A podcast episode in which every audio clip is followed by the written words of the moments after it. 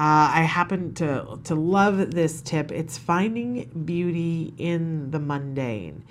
Uh, we are surrounded by so much stuff right now, and and in order to help ourselves to not get overwhelmed and not get over anxious, we tend to filter.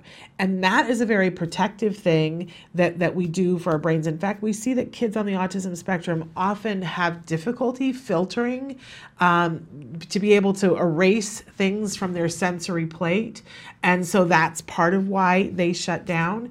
I think what's difficult for those of us who aren't on the autism spectrum, though, is that we're we get very adept at filtering things out to the point that we stop seeing things for what they are and stop seeing them at all.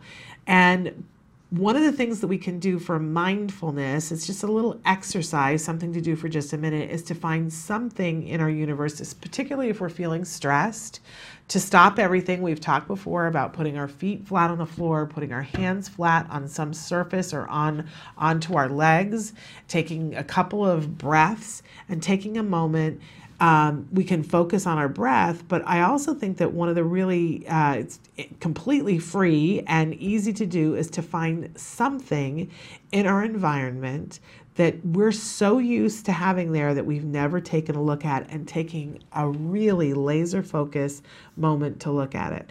That I can sit here, for instance, there's lots of things in my environment I could choose from, and none of them are wrong um, but to really see something. So I can sit here and look at the case to this iPad, which I touch every single day, um, but to notice the grooves that are in it and some of the lint that's stuck in the grooves and really appreciate the way the light hits it and just focus on it. It's amazing when you stop, and a lot of times people suggest taking something that's absolutely beautiful, like a flower um, and and having a meditative moment looking into a flower. I don't know about you, but I don't always have a fresh flower laying around. Uh, right? Sometimes when I'm feeling the stress, uh, I am as far away from a fresh flower as I could possibly be without being on the moon. You know what I'm saying? So, but the truth of the matter is, you can find it in anything. There's a uh, a friend of mine recently invited me to a group on Facebook where it's people who are playing with this idea about the beauty and the mundane and they take pictures of things that are really mundane that you know we look at all the time and don't care about but they're taking a picture of it mindfully.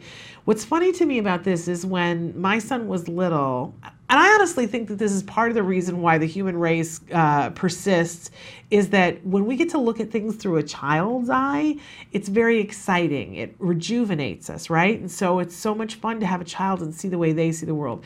And even for our kids on the autism spectrum, they have an even more unique perspective.